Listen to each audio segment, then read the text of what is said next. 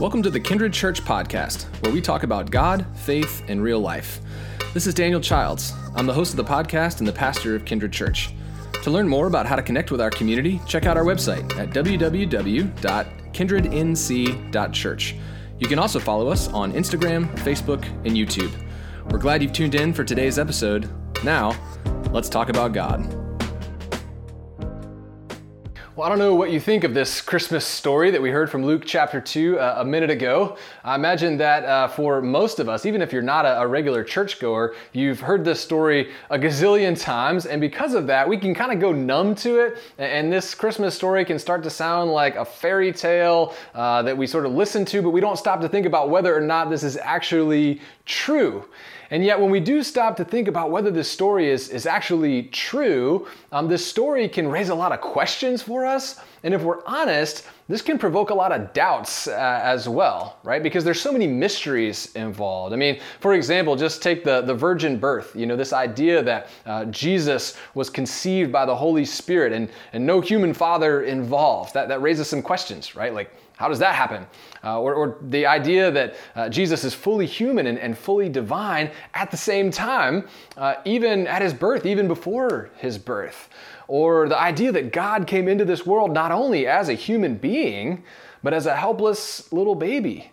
Uh, or the idea that God came into this world of all places and, and at all times in the, the first century in this middle of nowhere town in the, the Middle East. Uh, I think if we, we stop and actually think about it, uh, these mysteries can, can raise some questions for us. And this is to say nothing of these stories of angels appearing to people and uh, the miraculous star that shows up right over the place where Jesus is, is born. This stuff can raise questions, and, and honestly, it can provoke some doubts about did this really happen? And, and is this story really true?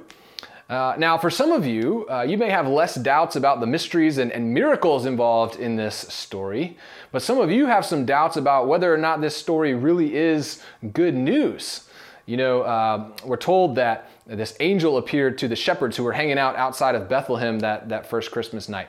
And one of, the, one of the things that the angel tells these shepherds is that the arrival of Jesus, that this is good news for all people.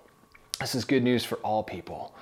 But I'm guessing that at least some of you have some doubts uh, about that because in your experience that the people that you've known who believed all this stuff about jesus that the churches that you've encountered who believed all this stuff about jesus they haven't really been good news to you. They've been more like bad news because they've told you with their words or, or they've implied with their actions that the good news of jesus is actually only good news for people who have this very narrow set of beliefs about jesus or that the good news of Jesus is actually only good news for, for people who happen to look and think just like them, right? Or that the good news of Jesus is actually only good news for people who have the, the right sexual orientation, the right gender identity.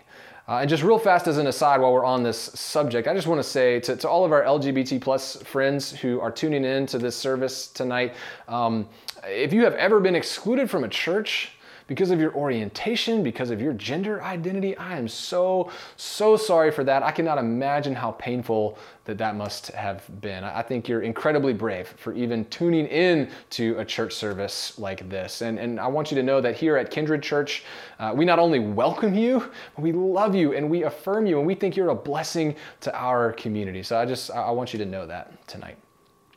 Well, the reason that I, I raise uh, all of this about uh, how this Christmas story can provoke questions and, and doubts is, is because I know that many of us have been told, or at least it's been implied to us, that there's no place in church for asking questions about this stuff.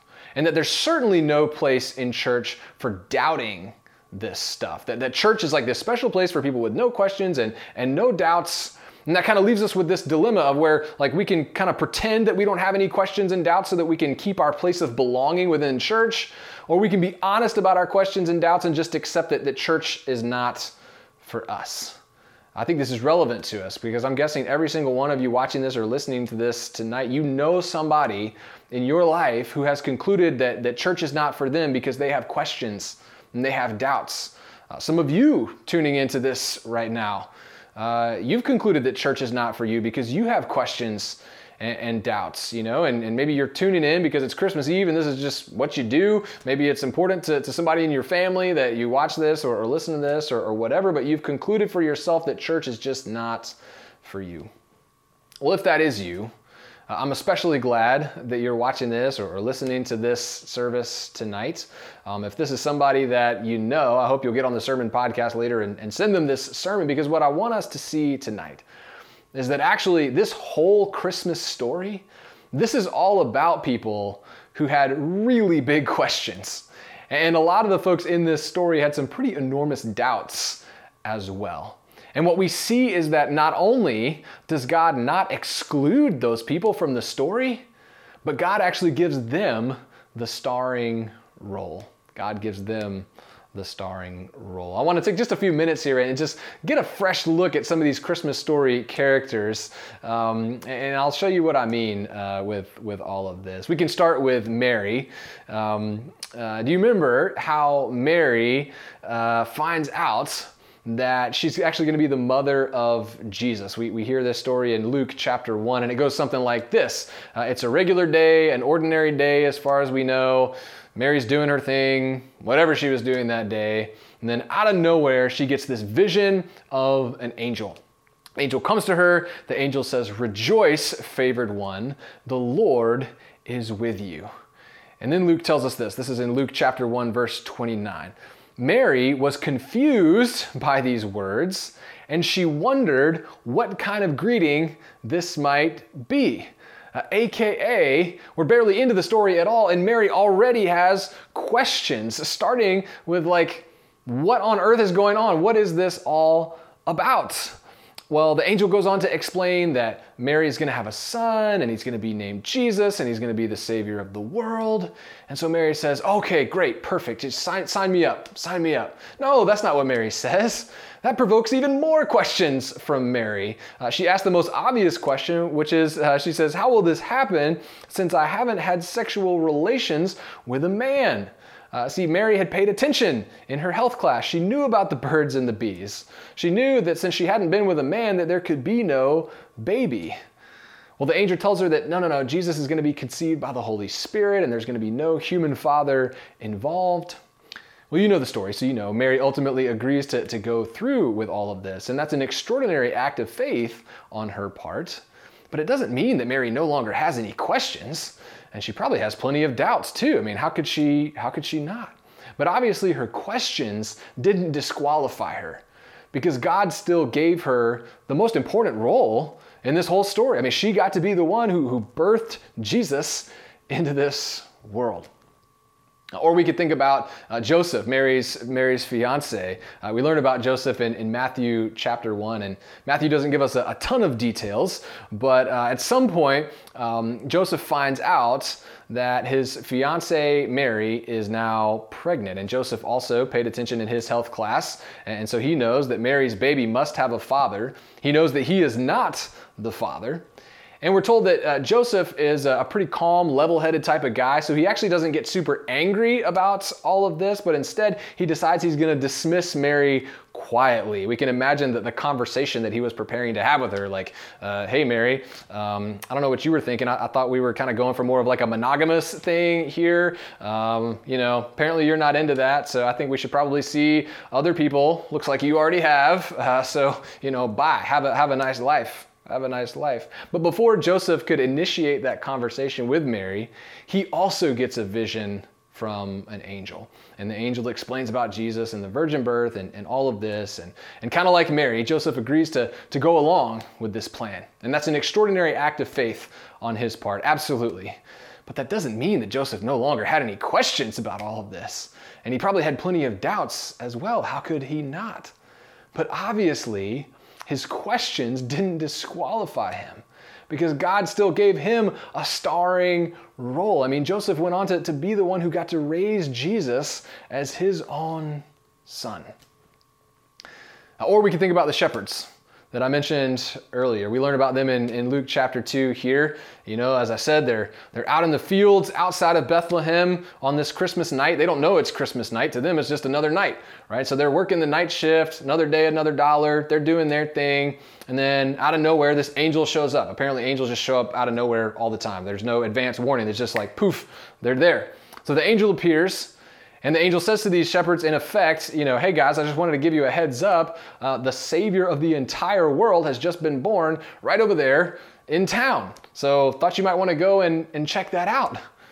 And we can imagine the, the reaction of the, the shepherds to this. You know, I, I, bet some of them were thinking, like, is this some sort of a scam? You know, like, what is this? Are we, we're going to go looking for some baby in town and then this dude in an angel costume is going to like run off with all of our sheep or something? Like, what, what is going on here? And because the shepherds apparently had plenty of questions and, and some skepticism uh, about this, understandably, uh, Luke tells us that, that then um, God sends a whole bunch of angels. That, like, the, the sky is just flooded with all these angels and they're singing and praising and, and worshiping God. And, and we don't know how long that lasts, but apparently it was long enough that the, the shepherds decided okay, maybe this is not some sort of like scam or something. Maybe this actually is a legit message from God. And then Luke tells us this. This is uh, Luke chapter 2, verse 15. He says, The shepherds then said to each other, Let's go right now to Bethlehem to see what's happened. Let's confirm what the Lord has revealed to us. That last phrase really stands out to me. Let's confirm what the Lord has revealed to us. In other words, they're convinced enough now to go to Bethlehem and scope things out there, but they must have enough questions and doubts lingering because they still wanted to confirm what they we're told. Uh, we'll come back to that uh, in just a, a, minute here. But my point in looking at these characters, Mary and Joseph and, and the shepherds, my point here is to show us that if this Christmas story, or if any part of the story of Jesus raises questions for us or, or provokes doubt for us, we're, we're in really good company with all of that because these people also had questions and, and doubts as well, and they were in the story. They are the story. And what all of this is, is revealing to us is that Jesus is just the kind of God who loves people with questions and doubts. You know, we're, we're seeing this from the very moment that Jesus is born, and even before that, that, that Jesus loves people with questions and doubts. Uh, that's, that's something that Jesus is going to go on to demonstrate over and over again in so many different ways throughout his life, throughout his ministry. Uh, do you know who Jesus spent the most time hanging out with? Um, it actually wasn't the, the know it all religious people. It wasn't the people who thought they had God and, and faith all figured out. In fact, um, Jesus didn't really like the, the know it all religious people. He thought that they were hypocritical and mean, and, and honestly, he thought they were kind of boring. Some of y'all would agree with that, I think. No, instead, Jesus spends most of his time with people who have big questions and big doubts, with people who are wrestling with, with big things like, does God really love me? And is God ever going to act to, to make things right in this backwards, broken world? And, and is there really a God at all? Jesus spends time with people asking those sorts of questions. He, he reaches out to them, he spends time teaching them, he brings them comfort, he brings them reassurance. And then in the end, Jesus lays down his life and he rises again to make it very clear, to prove once and for all that God loves all of us, period, unconditionally. Not that God just loves some people, certainly not that God just loves the know it all religious type of people, but that God loves all of us without conditions. So here's what I want you to know uh, tonight. If I've put you to sleep before now, wake up, wake up for this part. Uh, this, this Christmas story, the arrival of Jesus, this really is good news for all people. And if you have some doubts about that, if you're not so sure what you believe about all of this, then this Christmas story is especially good news for you because Jesus is here for you. And Jesus is head over heels in love with you. And nothing, nothing, nothing is ever going to change that. And because Jesus loves you so much, and because Jesus loves me so much, Jesus reaches out to us with this invitation. Jesus invites us to, to just bring our questions, to just bring our doubts in common and, follow him together. As we've seen, you know, with these, with these shepherds, after the angel tells them about Jesus, that they say, let's go to Bethlehem. And let's confirm what the Lord has revealed to us. And essentially, that's the invitation to, to each and every one of us as well. That wherever we're at in our faith journey, whether we have a whole lot of faith or a little bit of faith or zero faith or maybe like negative faith, if that's even possible, I don't know. Uh, no matter where we're at, if we have a few questions about all of this, if we have a ton of questions about all of this, regardless of, of where we're at, the invitation is for us to, to just simply come and see, to, to, to follow Jesus and, and just try to confirm what the Lord has revealed to us. Uh, that's basically what we try to be about here at Kindred Church. You know, we're a group of people, uh, kind of like those shepherds, doing this journey together. And we're all at different places in our faith, and we are all bringing our own different doubts and, and questions that, that we have, but we're doing this journey together to confirm what's been revealed to us in Jesus. And so uh, tonight, for, for any of you that don't already have a church family that you're plugged into, if, if you don't already have a, a church home where you belong, I want to invite you to, to join us at Kindred. I mean, keep coming back to worship, get connected with, with our community. We can help you with that. This is actually the perfect time to jump in because we're getting ready to launch our, our weekly in person worship services on Sunday, January the 9th at 10 a.m. Uh, and, and we would love for you to come and, and be a part of this uh, kindred community with us. We would love that. Um, we would love for you to join us, like those shepherds, on this journey. Uh, as we imagine tonight, that scene by the manger, uh, this scene when, when Jesus was finally born, you know, there was Mary acting in extraordinary faith, but but with plenty of questions as well. And there was Joseph acting in faith, but with plenty of questions as well. There were the shepherds, but with all their questions and, and certainly their doubts as well. And nevertheless, there was a place for each one of them there. There was a place there for each one of them. This unlikely little community that, that had come together to, to celebrate the birth of Jesus. And, and here we are tonight, some 2,021 years later, plus or minus uh, and in a, a, similar kind of a way. You know, we're this unlikely little community that, that's come together to, to keep celebrating the birth of Jesus. And just like at that first Christmas, uh, this Christmas as well, what, wherever you're at on your faith journey, there's a place in this community that is just for you. There's a place in this community that is just for you. Let me pray for us. Oh, gracious and, and loving and, and merciful God, uh, we thank you so much that you're the kind of God who doesn't stay uh, far away from us, far removed. You don't stay off in the distance. You're not the kind of God who created the universe and set it all up and just lets it run. But, but no, you're, you're involved in our lives. You come to meet us. And, and we learn that most profoundly when you come to meet us on this Christmas night when, when you come in the form of a, a, baby, right into the, the middle of this world with all the brokenness and pain and, and chaos, you, you come to, to heal and to save. God, we're so grateful for that. Um, Lord, for, for everybody uh, who's, who's tuning in tonight, who's with us, um, who doesn't already have a, a church family, who doesn't already have a, a church home where they belong. Lord, I, I, pray that you would help them to find one so that just like those shepherds, they could have a community to, to do the journey with and, and confirm what you've revealed to us, God.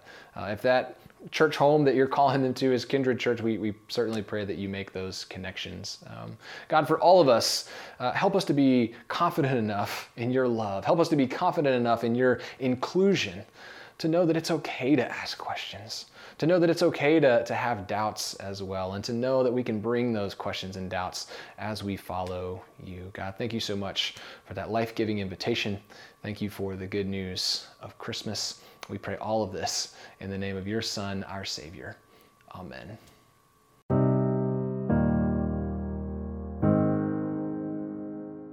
Thanks for listening to this episode of the Kindred Church podcast. If this episode was meaningful to you, consider sharing it with a friend who might also enjoy it. Uh, be sure to subscribe to the podcast here and give us a rating that helps us connect with more listeners. This free resource and all of Kindred's ministries are supported by the generosity of people like you. Your giving changes lives, and it helps us to share and embody God's love. If you'd like to make a donation, you can do so on our website at www.kindrednc.church just select Give. You can find lots of ways to connect with our community on our website as well as on our social media pages. Thanks again for listening, and we will catch you next time.